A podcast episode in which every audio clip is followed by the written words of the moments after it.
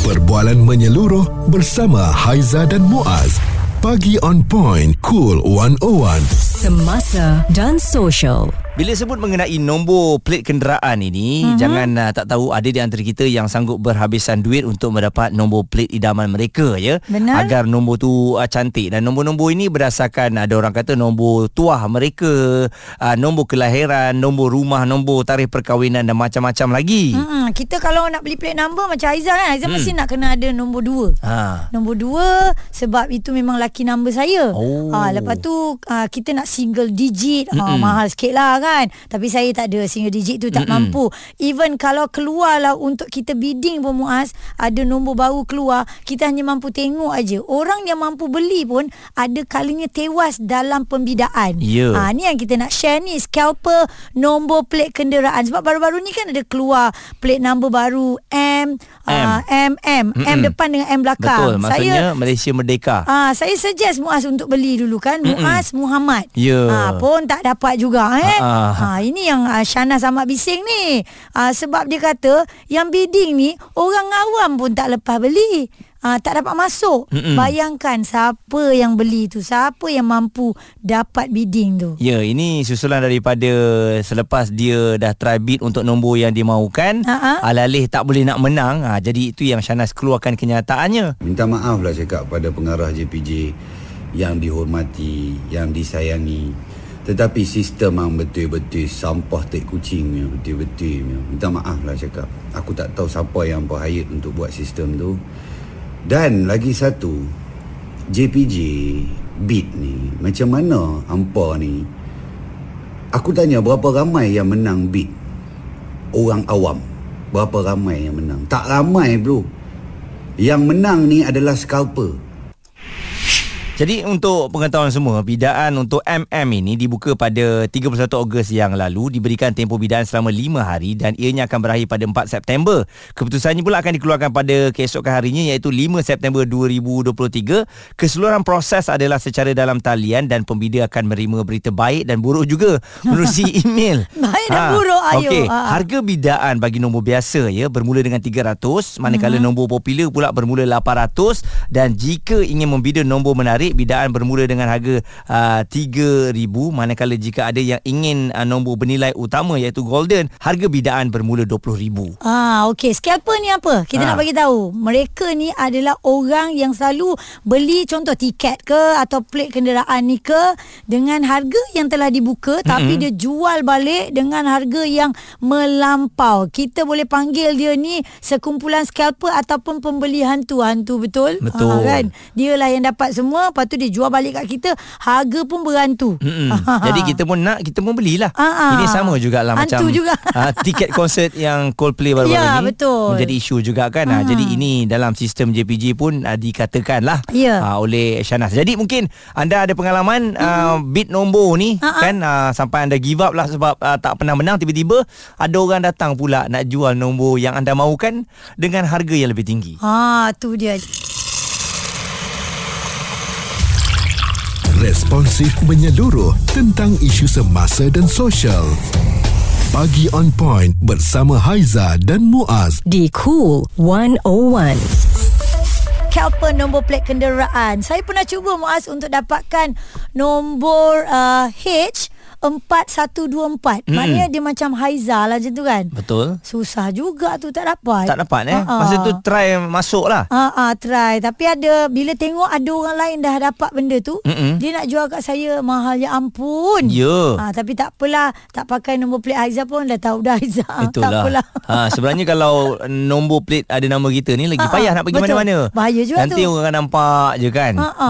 jadi Buat benda baik pun orang kata salah. ha, okeylah tak apa. Ha, ha, ha, petang lagi buat benda jahat. Ha, ya. Ha, jadi ini yang kita kena perlu tahu eh apabila anda nak mendaftarkan uh, secara online ini semuanya sekarang JPJ EBIT ini Mhm. mm-hmm. uh, di portalnya uh, seperti yang semua sedia maklum tiada bayaran deposit dikenakan namun pembida harus membayar harga minima atau lebih uh, bagi kategori nombor kenderaan yang dibida buat kali pertama seperti yang saya katakan tadilah ha. yang biasa-biasanya nombornya paling murah adalah 300. Ya, dan segala transaksi semasa bidaan adalah menggunakan kaedah pre-authorization ya dan sebanyak RM10 akan dikenakan untuk charge perkhidmatan bagi setiap nombor pendaftaran yang dibida dan keputusan bidaan rasmi akan di, dikeluarkan dalam tempoh 24 jam selepas bidaan tamat bergantung kepada transaksi dengan pihak bank. Hmm, okey. Ni cara dia lah Ni eh. cara dia dan lepas tu bila anda dah dapat ya, mana-mana nombor pendaftaran yang dah dibida ni mesti didaftarkan pada sebuah kenderaan mm-hmm. dalam tempoh 12 bulan dan tarikh surat keputusan bidaan rasmi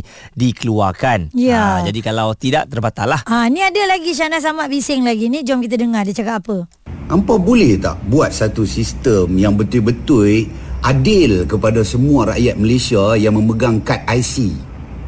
My card ni untuk bid. Kita bayar juga, bukannya kita tak bayar. Tetapi masalahnya kita nak bid bukannya number sempoi-sempoi pun, number biasa je. Itu pun kena sapu. Last kali kami ni semua pakai running number ke? Tak pun kalau nak beli juga number tu, kami kena beli dengan depa. Scalper tu kita kena beli yang dah up harga. Mana keadilannya? Dia bid dapat 3000 Dia jual balik kat kita 5000 Dia untung 2000 Dekat situ Mana keadilan kita Yang ni memang nak bid juga Oh cakap memang patut masuk awal lah Memang betul Mat aku punya handphone tiga Mat dengan komputer semua Duk masuk nak lawan number tu Last kali hang bagi hang. Oh temporary. Temporary is overload. Ini yang dilalui untuk semua orang lah saya rasa eh. Itu yang Syanas meluahkan tu. Uh, bila ramai yang nak cuba tak lepas tak lepas kan. Ya. Uh, benda kenyataan lah tu ya. Mm-mm. Dan uh, sebenarnya um, Shanas uh, geram sangat tu sebab untuk mendapatkan uh, baru-baru ini sempena sambutan Hari Kebangsaan lah Ha-ha. ya iaitu MM. Ha jadi M depannya di tengahnya adalah nombor yang anda mahukan dan di belakangnya adalah M Ha-ha. untuk Malaysia Merdeka. Suara serta informasi semasa dan sosial bersama Haiza dan Muaz. Pagi on point. Cool 101. Anda mungkin pernah menyertai ataupun cuba nasib untuk membida nombor plate uh, kan kenderaan uh-huh. yang cantik-cantik ini melalui JPJ e-bid ini uh-huh. dan sama ada ianya berjaya ataupun uh, tidak terpulang kepada rezeki juga kadang-kadang. Ada yang uh, nak meneruskan, ada juga yang berhenti oleh kerana harga tu dah tak ada dalam bajet anda. Ha-ha. Ha, terutamanya bila nombor-nombor yang cantik lah seperti nombor special yang ada MM Malaysia Merdeka ni. Ya, mungkin ada yang kata, eh apalah pasal nombor pun nak bising. Tak dapat sudahlah. Tidak, ini kita bercerita kepada mereka yang memang suka untuk dapatkan nombor yang cantik untuk plate kenderaan mereka. Jadi, ini yang perlu kita ketengahkan bila ada orang bising. Kita pun nak bid juga tapi tak dapat. Mm-mm. Jadi, yang dapat ni semua adalah scalper yang cekik darah. Lepas tu dia jual kat kita mahal. Okey, ni ada perkongsian daripada uh, Choi. Beliau ni adalah uh, dari syarikat Autoplate Division ya. Dia kata kegairahan dan juga sambutan hangat pembida untuk memiliki nombor idaman masing-masing berkurangan apabila pelayan atau server bagi aplikasi dan laman sesawang e-bidding atau JPJ e-bid ni tak dapat menampung jumlah pengguna yang ramai. Satu demi satu masalah timbul ekoran kelemahan penyelenggaraan pelayan tersebut hingga menimbulkan rasa tak puas hati lah daripada kalangan pembida. Ya ramai peniaga-peniaga nombor pendaftaran yang dikenali juga kata dia turut memberikan aduan terhadap pelayan sistem JPJ e-bid ni memang amat perlahan dan menyebabkan ramai pembida tak boleh akses. Mm-mm. bayangkan Muaz kita beli melalui komputer lah eh. kita deal dengan komputer. Line tak cantik agaknya ataupun sistem tak elok. Orang memang akan marah. Bila macam ni kita nak marah siapa sebab yang handle ni kira AI lah bukan kita deal dengan orang kan Betul dan uh, bila waktu puncak tu utamanya bila dah hujung-hujung ni orang beat selalu bila hujung-hujung dan nak habis ni dia uh-huh. nak akan uh, masuk juga eh untuk Ya. menang uh, waktu tu lah yang Syahnas kata akan hang dan sebagainya Ha-ha. uh, jadi sebab itulah um, sekarang ni kita mahukan ya supaya JPJ EBIT ini uh-huh. uh, sistemnya dibuat penambahbaikan dan susulan daripada cerita tersebut keluar pula ada satu um, dakwaan yang mengatakan wujudnya skandal JPJ apabila nombor plate klasik dihidupkan semula dan dijual dengan harga ratusan ringgit dengan hmm. kegiatan itu dikatakan didalangi pegawai JPJ sendiri dan uh, turut disertakan dokumen 28 muka surat dikenali sebagai JPJ Andorra Papers ini yang antara lain memaparkan senarai nombor plate kenderaan klasik yang didakwa dipunggah dikeluarkan didaftarkan hak milik serta termasuk ada yang sudah dijual dengan harga amat lumayan hmm. sama ada kepada individu ataupun syarikat Nombor-nombor klasik ni memang orang nak kejar ni Muaz eh. Ya. Okey, ni ada kita terima uh, WhatsApp daripada Zali. Dia kata, saya pernah jumpa ni ada satu kes ni, dia bida RM5,080 yang menang nombor itu pembida pada harga RM5,000. Mm-mm. Sebab pelayan perlahan, ya maknanya sistem ni uh, teruk lah dia kata, sistem tak boleh buat bayaran jadi orang lain dapat.